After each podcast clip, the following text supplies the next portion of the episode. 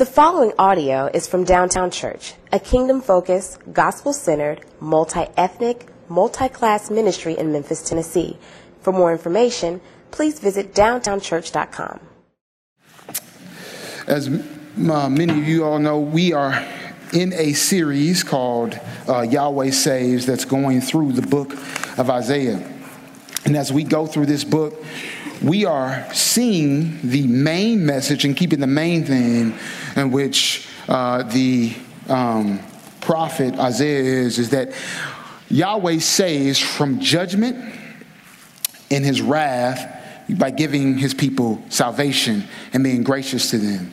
Now, many of us could struggle with that because we don't necessarily see impending judgment upon us, nor do we feel it. We don't necessarily feel ourselves being attacked by people or a nation, an army that threatens our lives. And yet we are not crying out. Many of us are now crying out to the Lord because of this coronavirus.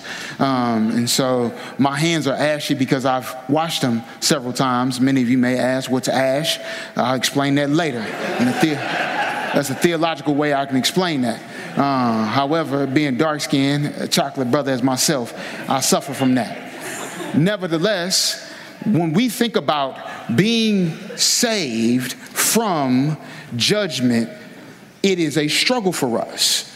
And so when we look at our text and we actually look at the genre of our text, it is a poetic narrative that actually highlights more and more how Israel has acted and what God will do how Israel has and been acting and what God will do. Now, we have the benefit of knowing the end of the story and the expectation of what is to come. But if we were to set ourselves in this narrative, we have to ask ourselves, in light of political upheaval, what Isaiah is trying to highlight to people. In other words, in the midst of several kings, in the midst of several leaders that had uh, some that were good and some were bad, had influence on the people of Israel, it affected how they viewed God, and God used those nations to judge the people of Israel.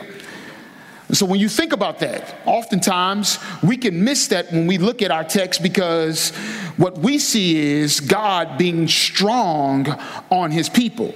Remember, this is not necessarily uh, chronologically after the book of Deuteronomy. No. God is uh, speaking to his people while they are in exile and post exilic, being post exile. And so when you think about this, you have to understand it in the context of when Moses is trying to articulate to the people of God what they ought to be doing. Many a times we could be thinking obedience means salvation. Obedience does not mean salvation.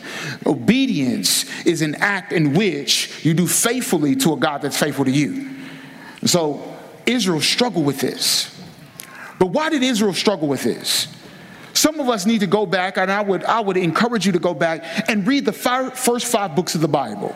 The reason you should read, and particularly read Deuteronomy and Leviticus. Some of y'all like, I don't want to read Leviticus. Leviticus has a strong emphasis on helping us understand how the people of God worship. Exodus actually helps many of us understand how the people of God had come together and how God had made them a civil people around certain laws. These laws were given in order for the people of God to actually worship Yahweh, a personal God, in a way that brings glory to his name.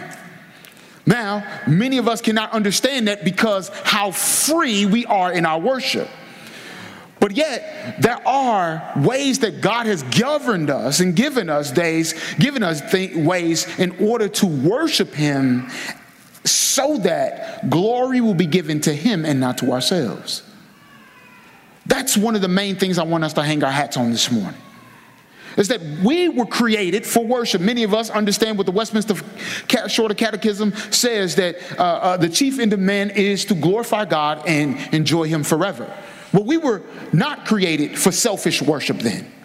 This is what I want us to understand. We were not created for selfish worship, but selfless worship. Well, what is selfish worship? Being today, uh, I love the message when I read this because at one point, and when he's talking about the new moon, uh, Eugene Peterson wrote a translation about the message, uh, and some of us may be like, "Well, is that is that too far off?" Remember, when you're thinking about translation, you're thinking about the equivalent of what they're trying to say to the original manuscript. The Masoretic text, meaning the Hebrew text, uh, people have translated the Hebrew text into the Septuagint, which is the Greek, and the, the Greek is actually what you see in Aramaic in the New Testament. And so when you think about the message, it actually gives us some language that is far more dynamic, meaning not formal, not very wooden, but meaning it's very loose, but it's not uh, far off from what it's saying. So he says at one point, I'm tired. God is saying, I'm tired of your meetings. I'm tired of your conferences. I'm tired of all of this spiritual ritual, the rituals that you're doing. I want you to think about this. Here is how we relate. Many of us are, remember what I said, Christ, casual and cultural Christians. And the first thing we do is we jump to the first conference. We read the first blog we do everything that we can to be in all of the Christian needs of our society to affirm what we're doing. But is it ritual or is it a change of heart? Is it ritualistic or is it a change of heart? This is the issue with Israel. The issue with Israel is when they are worshiping selfishly, they're doing all of the ceremonial, civil, and moral laws, right? Three uses of the law. I've explained that before. I won't use that time now. They've used those laws in order to benefit themselves, to glorify themselves. They've offered sacrifices not in the name of Yahweh, not to pro- proclaim or glorify Yahweh. They've offered sacrifices in order to glorify themselves. What, what, what do I think that this translates? Is when we use when we use phrases when we come to worship and we say I want to be fed. I want someone to feed me. I'm expecting the preacher to actually feed what I'm saying. I'm expect, expecting the worship leaders to rev up in my heart to pump and prime me for worship. My question is, what have you been doing all week? Has your heart really been transformed and tra- changed this all week to where you're not pumped and primed because you're getting a good message? But yet you are actually preparing your heart, not because you're listening to 15 different preachers throughout the week. It's because you're actually delighting in the Word of God and you're reading His Word and allowing it to be doing work on your heart to prepare you for what's to come. But what we do is we pump on YouTube, we use every podcast, and we try to find every single thing that someone else is doing the exegetical and the hermeneutic work for us instead of us trying to go to the Bible and understand what God is saying directly so that we can hear from the Lord. Is there something wrong with listening to podcasts or using extra biblical material in order to learn what? That's not what I'm saying. So do not hear what I'm saying. Do not hear what I'm not saying. What I am saying is, is that I am for certain that our worship oftentimes times is selfish because what we want out of it. Three points I want us to understand 10 through 12 selfless worship, selfish worship is worthless worship. Selfish worship is worthless worship. And then when you look at 13 through 17, I want you to understand that selfless worship is restorative worship. Selfless worship is restorative worship. And then my last point is through 18 through 20, which is selfless worship is admitting your sinful nature. I wasn't too creative on that at all. Uh, but selfless worship is admitting uh, uh, uh, your sinful nature. So when we look at this, it is difficult for me to do what I, I, would really love to do is go line by line, precept by precept, because we'll be here for 15 days. But but I will highlight because this is a poetic narrative, highlight and lift up what it is saying. So I won't be able to do a a thorough, as thorough as I would see, treatment of this particular text. But when we start at verse 10, he says, Hear the word of the Lord. Hear the word of the Lord. The prophet is very clear every time. Hear the word of the Lord. Hear the word of the Lord. Why is that important? Because oftentimes we hear various different voices. We hear various different voices. We're not hearing God's word, we're hearing what we want to hear. Isn't it funny that we want to pick and choose what we want to hear? My son reminds me this every time because he will ask me for something, and if I don't give it to him, guess who he's going to go ask? His mama. And I'm sitting right there. It's unbelievable. Daddy, can I have a sucker? No, son, can't have a sucker. Mommy, can I have a sucker? Didn't I just say, no, son, you can't have a sucker? And then, you know, when you're so mad that, that they just didn't being disrespectful, you driving and you turn around and you all about to kill everybody in the car because you're mad at the child.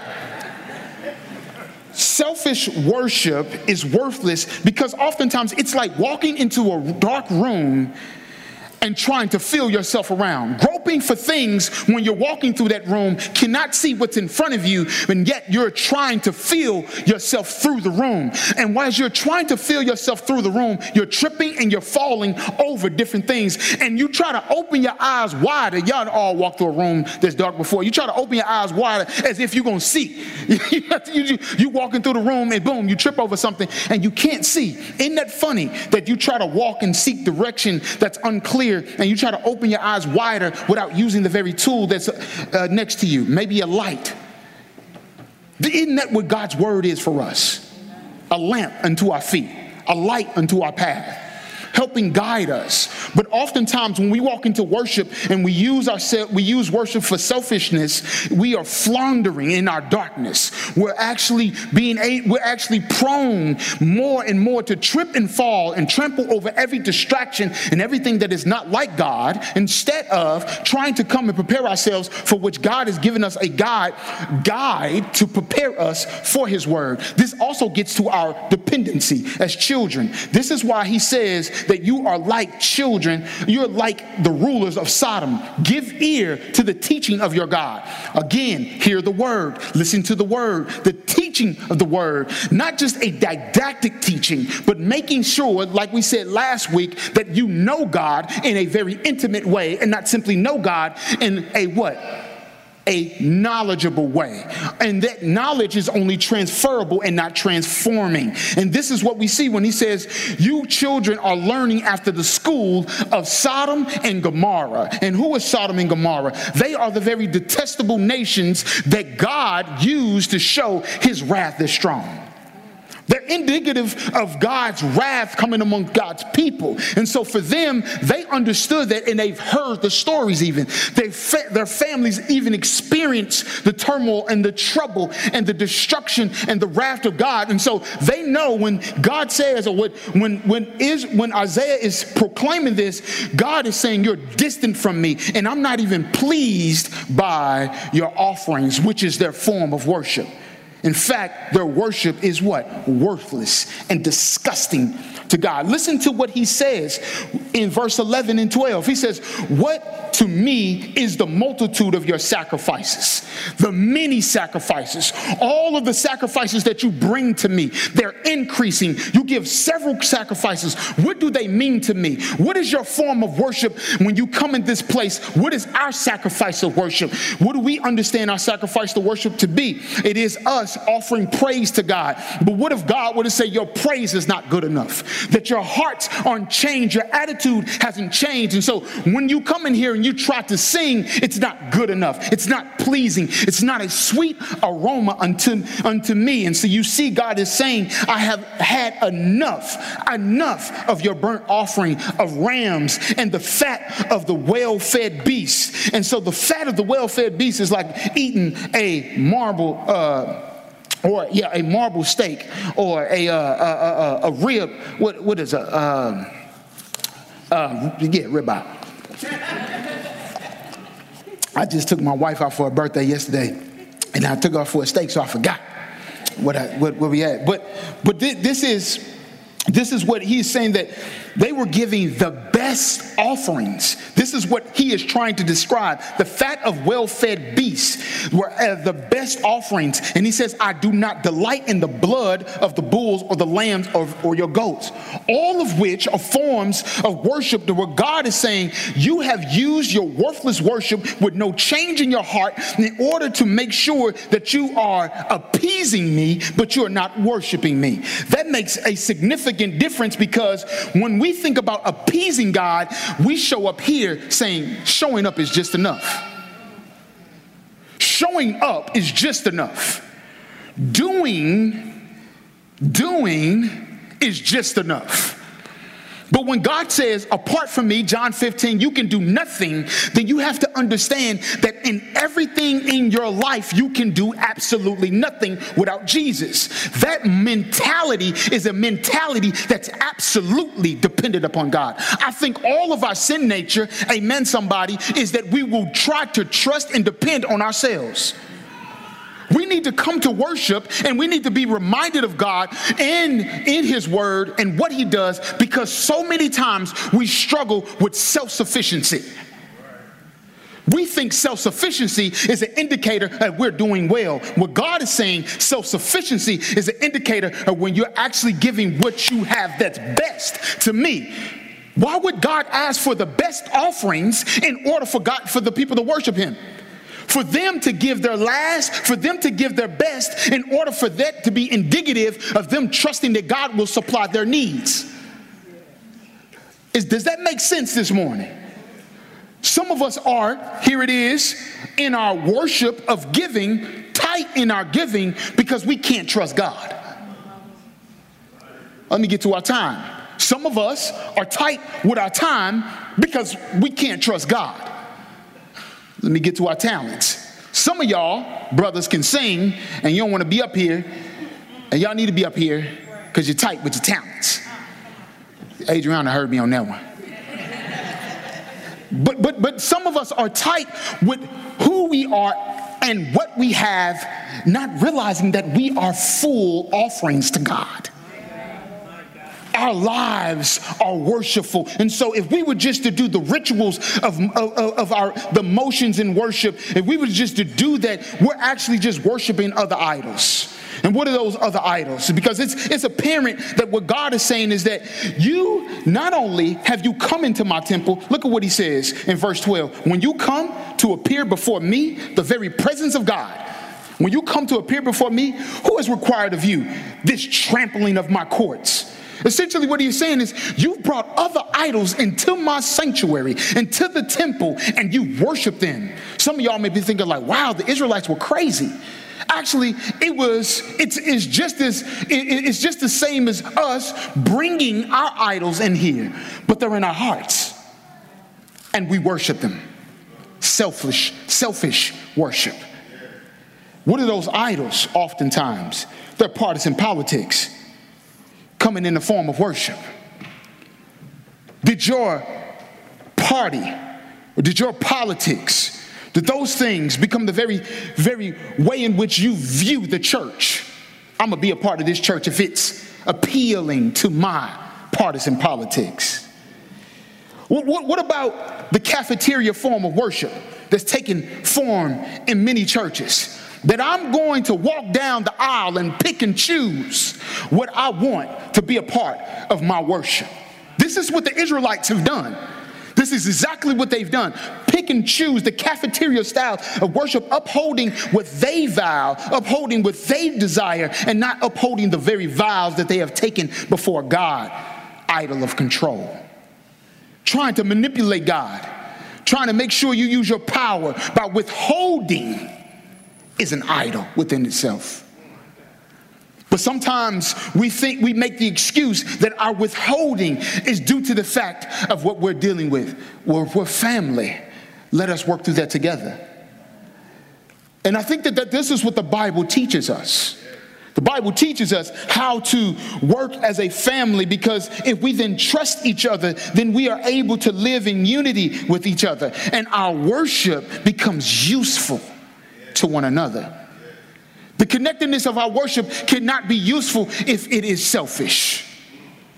That's why it must be selfless. When we look at 13 through 17, sometimes I look at my clock and I'm like, "Oh, I got till 11:30," but it doesn't mean I have till 11:30. Pray for me. Point number 2, selfless worship is restorative worship. When you look at verses 13 through 17, he says, Bring no more vain offerings, incense, as an abomination to me. The new moon, some of y'all, are struggling this morning, and I see empty seats this morning because folks weren't able to set those alarm clocks, or they didn't set the iPhone. But the new moon, and I don't want to, I'm not going to break down everything, but the new moon, just for you to understand, was, was the first day of the calendar. And they would look to the new moon, almost synonymous to the Sabbath, that it was the start of a new week. And so the new moon was a ritual, it was a festival, festival that they worship God. And he says the new moon and the Sabbath and the calling of your convocations, I cannot endure iniquity and solemn assembly. Your new moon and your appointment of feast, my soul hates. They have become a burden to me. Selfish worship is a burden to God and he hates it. It makes him weary. Look, he said, I am weary of bearing them. I want you to get this that this level in which we all have in Memphis, I believe, one of the how most highly populated ministry cities I've ever been in. People work in certain places, and we say we are doing ministry in those spaces. My question to you is Is your ministry and is your work of doing good things only to be self proclaiming? Right? Do you say that you do what you do in order for you to get glory instead of God getting glory? You know how that works out? It plays out in the way that we actually, getting to verse 17, learn to do good, seek justice, correct oppression, bring justice to the fatherless, plead the widow's case. It's actually caring for the least of these. But, but, but first, you got to look at 16. Wash yourselves, make yourselves clean, remove the idols of your deeds from uh, before my eyes. There has to be repentance before you try to do something good. Because God, only good comes from who? God. That's what the Bible says. So when he says this washing, it's this element in which I was just explaining to one of our young people today who is going to, uh, we have several young people who went through Kids Discover and they're going to be baptized and take communion.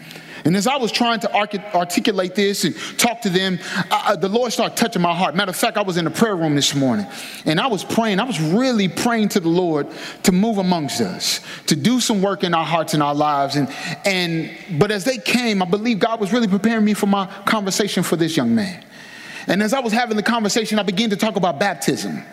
And then it made me remember the essence of baptism that it's not just the, the notion in which you're cleansed, it's this notion in which God is, is a sign and a seal of the covenant faithfulness of our God.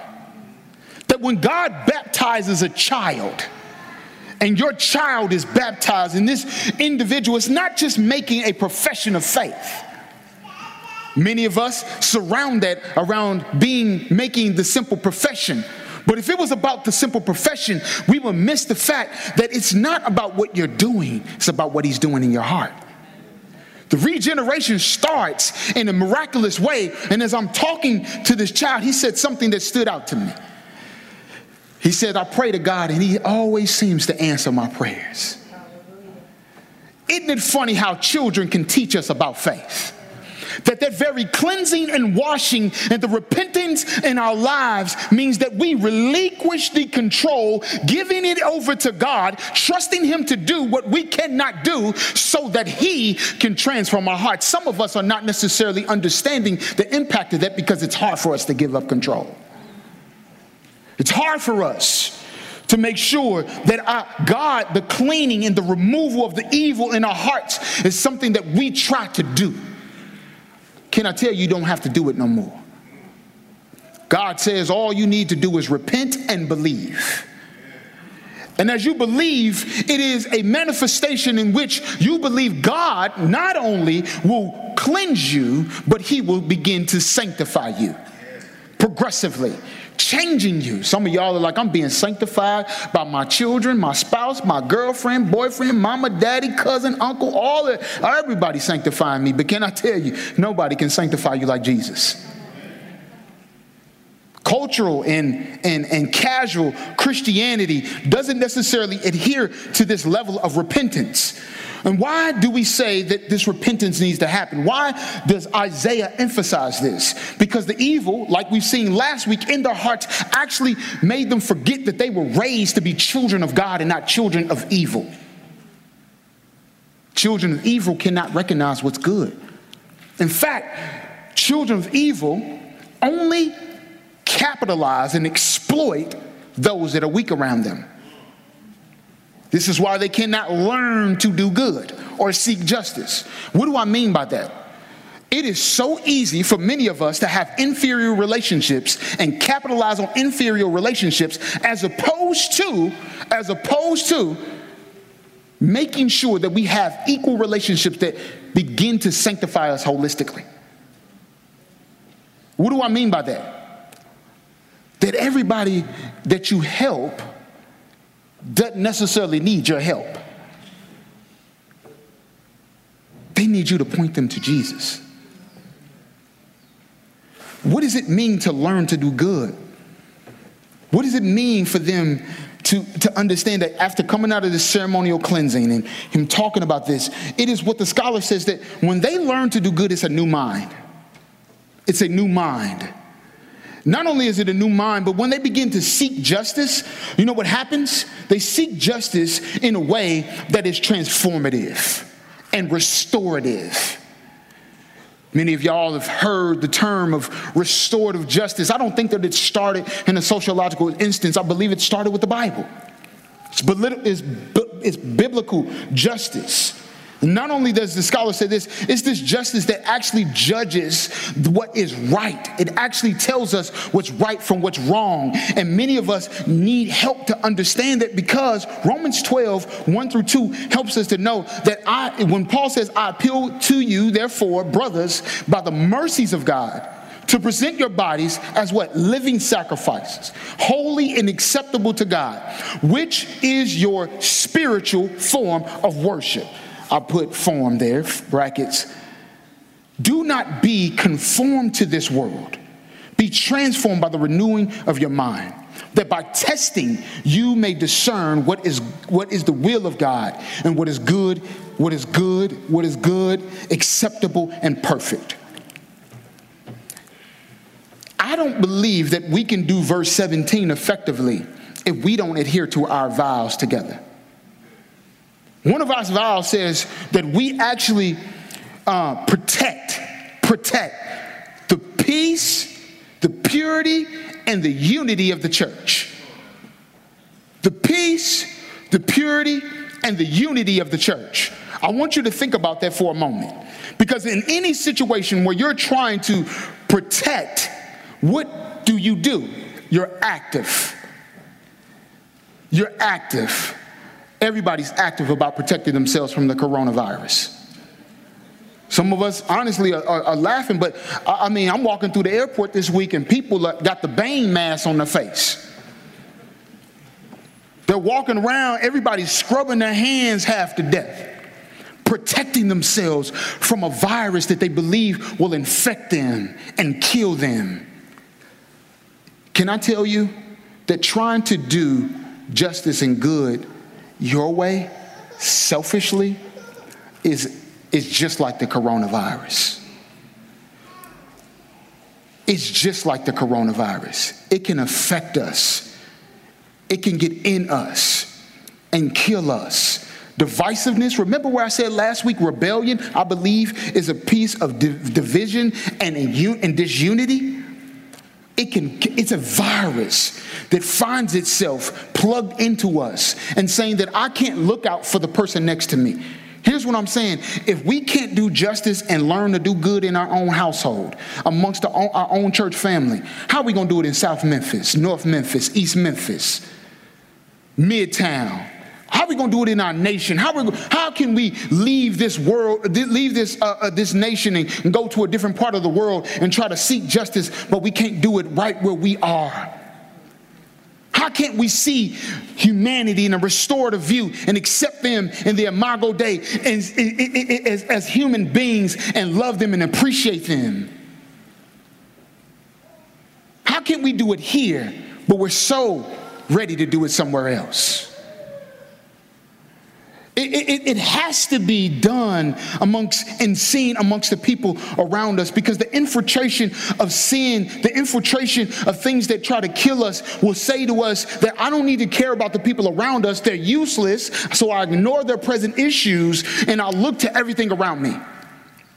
I read Wall Street Journal and I try to get I try to get, get, excited about those issues. I read New York Times and I try to get excited about those issues. But can I tell you that we have our own needs in our own church? We have people in our own church that, that, I'm not just talking, I'm not talking about the people just like because they, they, they are poor or they don't have. I'm talking because they, they need they need your love, they need your care.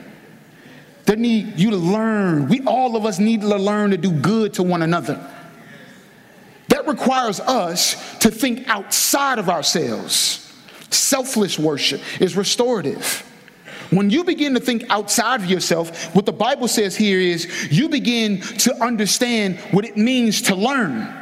Remember what Jesus says, come to me? He gives the invitation to come to me, learn from me. And when we learn from Jesus, we begin to understand what it means to recline at tables that we don't necessarily want to recline at. Right? Jesus sits amongst sinners. He, does, he says, I don't come for those that are, that, are, that are already healed, but I come to actually bring healing, healing, restoration to the broken, those that are fatherless, those that are oppressed. I want you to understand what that means for us.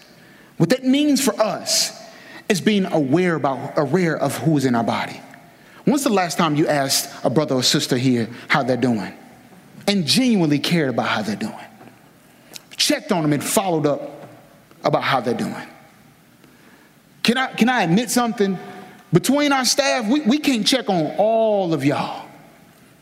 We need each other to check on one another. That's the first principle of learning how to do good. And now here's the justice the justice is not just when we're looking out, the justice is making sure that our needs here are taken care of. We want people to remember what the church has done for the families. And remember, because I know people have walked away from the church saying what the church has not done. Everybody is quick to talk about the church hasn't been here for my family. The church hasn't done, uh, uh the church didn't feed my family. The church didn't care about my family. The church, they, uh, t- they talk bad about my ethnicity. The church did this about me. The church is this type of religion. The church is this. But, but I want us downtown to be a church that defies all of those lies that the devil is trying to implement in order for them to see that we seek to do justice. We come in this place looking seeking. The command is an imperative that you actually, what can I do for you, Danny? What can I do for you, Brother Ben? What can I do for you, Brother LG? What can I do for you, Sister J? How can I help you? You need anything this week? See, justice is like we, I think we confuse justice a lot of times with making sure that we help somebody that's outside of our context when we sometimes need to learn how to do it here so then we can do it better in, this, in the community. Amen, somebody. Because sometimes we're hurting people in trying to do justice.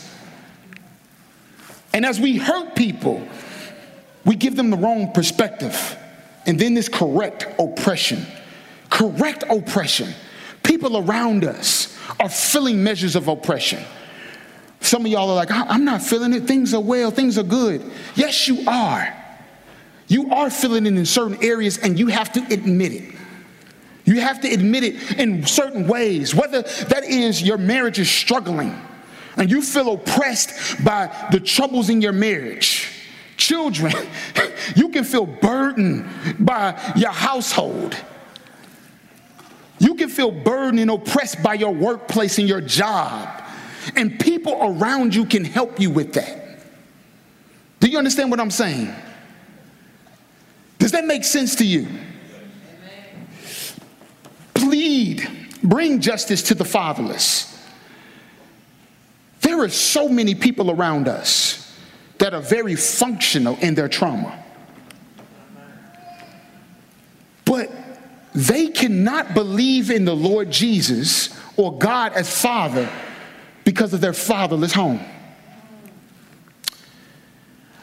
Very practically, we bring justice to fatherless homes by some of us making sure that we don't have to be daddies to every child, but we can be parental big brothers. We can be figures and mentors in our own body before we try to go do it somewhere else.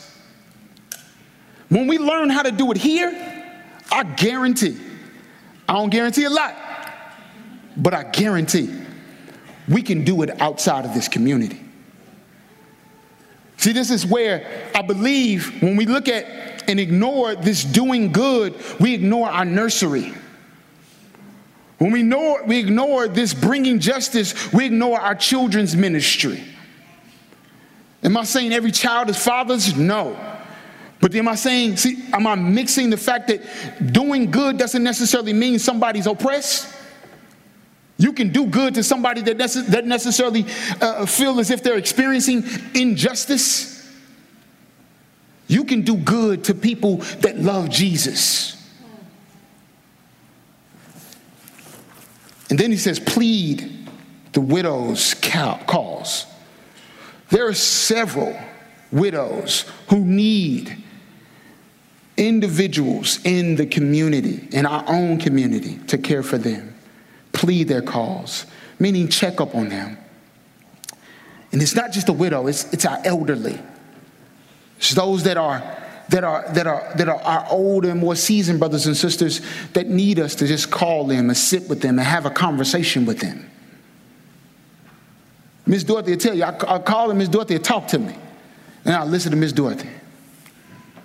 Because there's something that I know that I can gain from my older sister, more seasoned in her faith.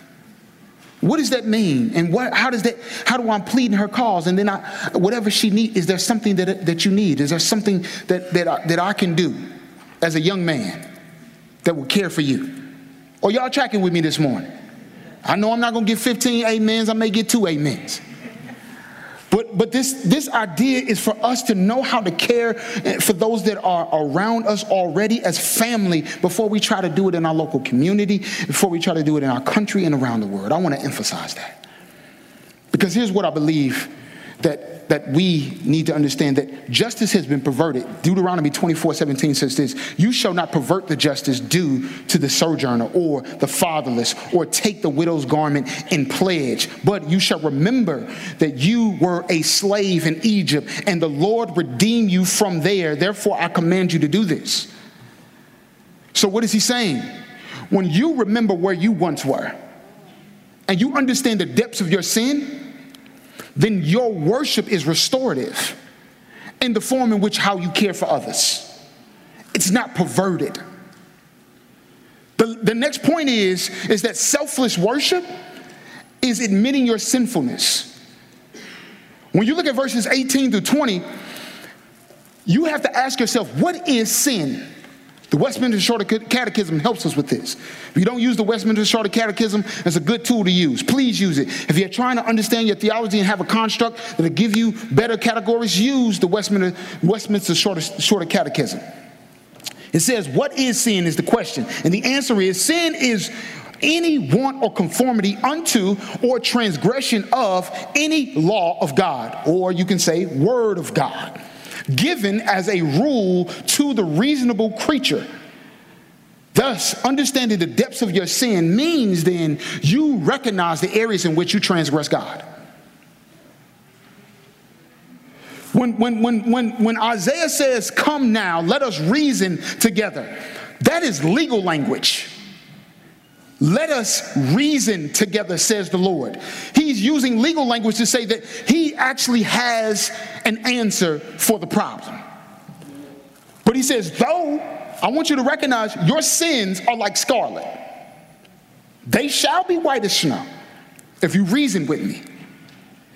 They have become, they, they, though they are like crimson, your sins are like crimson, but they can be white wool if you reason with me. And verse 19 says, If you're willing and obedient, you shall eat the good of the land. But if you refuse and rebel, you shall be eaten by the sword. For the mouth of the Lord has spoken. Look how you booksend it. Hear the word of the Lord, for the mouth of the Lord has spoken. Let me teach you on this right here. That when you think about sin, you have to understand that, first of all, you are depraved individuals. You have no inherent goodness about you. And so when you understand that you are reasoning with God according to his law, according to his word, and thus you transgress it, when you confess your sins, sometimes you're spacing out and you can't even search for the things that you feel as if you've transgressed, that you've crossed the line, that you've done against God's word. You, but that oftentimes happens when you just search for it in a moment. I want you, during your time of fast this week and doing your prayer this week, to always ask God to search your heart. When God begins to search your heart, what happens is you begin to see the ugliness of your heart. When I am talking to children about their sin, Oftentimes, it's hard to look at kids as, as sinful individuals because you said they're, in, they're innocent or they don't know. But it's not about their awareness of their sin, it's about their depravity. I think we kind of do that ourselves. If we're not aware of our sins, then we don't confess our sins. We need to confess what we are not aware of by simply knowing what we can be subject to. Am I teaching y'all this morning? Somebody said no. Uh, so let me, let me, here's an example. Uh, the celebrity, Anthony Bourdain, he talks about his hedonism. Cultural, I believe this is where cultural and casual Christianity falls in into play. He says that, uh, look, I understand that inside me is a greedy, gluttonous, lazy hippie. What Pete Nelson at? Hippies. Shout out to the hippies. He know I love him. He know I love him. First hippie I ever met in my life. He says, you know, I understand that there's a guy inside me who wants to lay in bed and smoke weed all day and watch cartoons and old movies. I could easily do that. My whole life is a series of plans to avoid and outwit that guy. I'm aware of my appetite and I don't let them take charge. When asked, how should a man handle regret and what's his biggest regret, Bourdain replied, he said, regret is something you've got to live with. You can't drink it away. You can't run away from it. You can't trick yourself out of it. You've just got to own it. I've disappointed and hurt people in my life, and that's just something I'm going to have to live with. You eat that guilt and you live with it, and you own it, and you uh, you own it for life. Bourdain knows something inside of him or he knew something inside of him, was sinful. When you don't know that, you walk into a world tricking yourself everything, thinking you have something inherently good.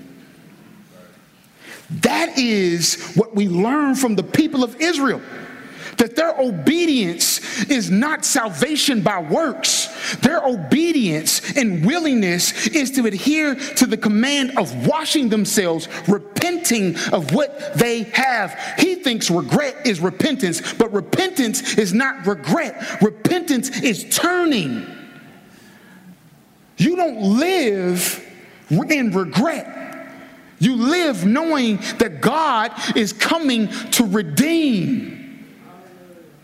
That's why when you're in worship, it's okay to admit your sinfulness. It's okay to admit that some of you husbands have in your minds cheated on your wives and wives cheated on your husbands and some of you have lusted after one another. Some of you have failed to care, forgive the other brother or sister. Some of you are so ugly and nasty on the inside. You said things about somebody that you wish you would nobody would ever know, but those dark and ugly parts of your life those dark and ugly parts of your life are ways in which you lay them down at the altar of Christ. Don't hold on to them in shame. Repentance helps you walk through your shame, come out of it, and know that the guilt, when they see the blood of animals spilled, it is a blood gift, blood guilt offering. And we already know the end of the story that Jesus came to give that blood guilt offering so that your repentance is not a repentance that's just filled with regret. But your repentance is a repentance that's filled with heartfelt travesty and guilt and knowing that God is the only way that can only person that can wash it away. Can't wash it away anymore by trying to will yourself. God says He'll make it look like snow, He'll make it look like wool. But this is what I want you to know that you need to obey me, not obey me by trying to be a legalist. You need to obey me by revering me and honoring me and loving me and caring for me, and not just me, but for my people. This is what children teach us. They teach us how to forgive have you ever been a parent and you sought forgiveness from your child? It, it's so humbling. Because the very thing that you felt as if you were justified in, the very thing that you felt that you could have done better, you got to ask your two year old, your five year old, your 15 year old, your 25 year old, can you please forgive me? But can I tell you something? Encourage you. When you do that, it is a sign that you understand what Jesus did for you. But your rebellion, resistance to it, it leads you right to the food that you're not supposed to eat. We need to do that as a body. We need to do that in order for us not to fall into the trick that deceives us about our own selves, that we have something good. Remember, God didn't create us for selfish worship, He created us for selfless worship. So let us do that restoratively. Let us do that with integrity.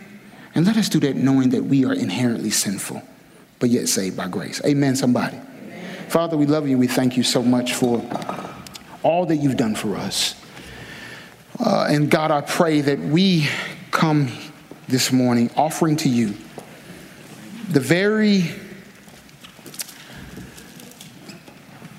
sins of our hearts and the very things that we have as idols and control and power.